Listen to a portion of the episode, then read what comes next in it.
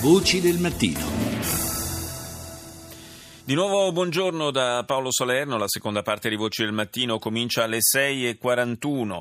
In eh, dieci anni le famiglie italiane che vivono in povertà assoluta sono quasi raddoppiate, passando da 819.000 del 2005 a oltre un milione e mezzo nel 2015, stando ai dati dell'Istat. Oltre alla povertà assoluta poi occorre considerare anche la fascia di persone in povertà relativa. Rita Pedizzi ne ha parlato con il presidente nazionale del delle Acli, Roberto Rossini. I dati Istat fotografano una situazione che è grave, ci sono alcuni elementi che eh, smentiscono il nostro tradizionale approccio sul tema della povertà, per esempio la povertà che è confinata soprattutto negli anziani. Non è vero, i dati Istat ci dicono che invece la povertà riguarda anche i giovani, soprattutto quelli che non hanno lavoro o hanno un lavoro precario oppure il luogo comune per cui la povertà è concentrata soprattutto al sud. Certamente la povertà è anche al sud, ma si è diffusa anche al nord e quindi c'è un certo rimescolamento delle carte, è un elemento la povertà che è diventata trasversale e che in qualche misura colpisce un po' tutti i ceti sociali italiani. Quindi la povertà non è più suddivisa in aree geografiche? C'è ancora una certa concentrazione delle aree geografiche tra nord, centro e sud che effettivamente risulta abbastanza differente, però tradizionalmente si è sempre pensato che la povertà stesse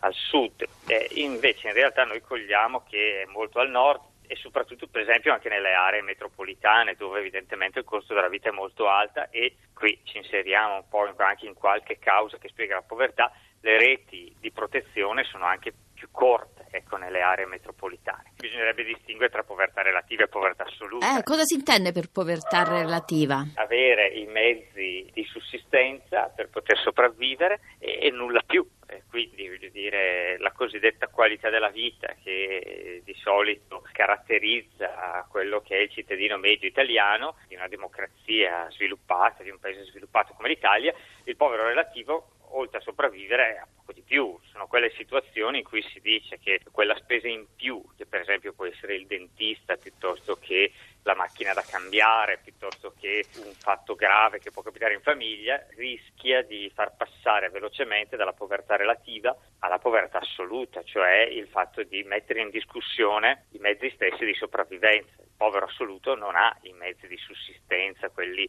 ordinari, mangiare, bere, dormire e avere come dire, una protezione. Questa è una differenza fondamentale. Come si può combattere l'esclusione sociale? Per combatterla bisogna capire innanzitutto quali sono le cause. Direi che possono esserci tre tipi di cause eh, grosso modo. Una che è relativa alla perdita del lavoro. Dicevamo prima che avere il lavoro non significa necessariamente fuoriuscire dalla povertà, abbiamo anche i cosiddetti lavoratori poveri. Però è chiaro che la povertà ha a che fare comunque con un dato economico, per cui rimane abbastanza evidente che la perdita del lavoro o la cassa integrazione, la riduzione delle ore di lavoro o altrimenti il lavoro mal pagato è chiaro che inducono alla povertà. Poi c'è una seconda causa di povertà che è relativa invece alle reti. Noi abbiamo abbiamo soprattutto nelle aree metropolitane una parte delle persone che arriva ed è assolutamente sola, per cui un qualunque evento negativo rischia di portare alla povertà assoluta.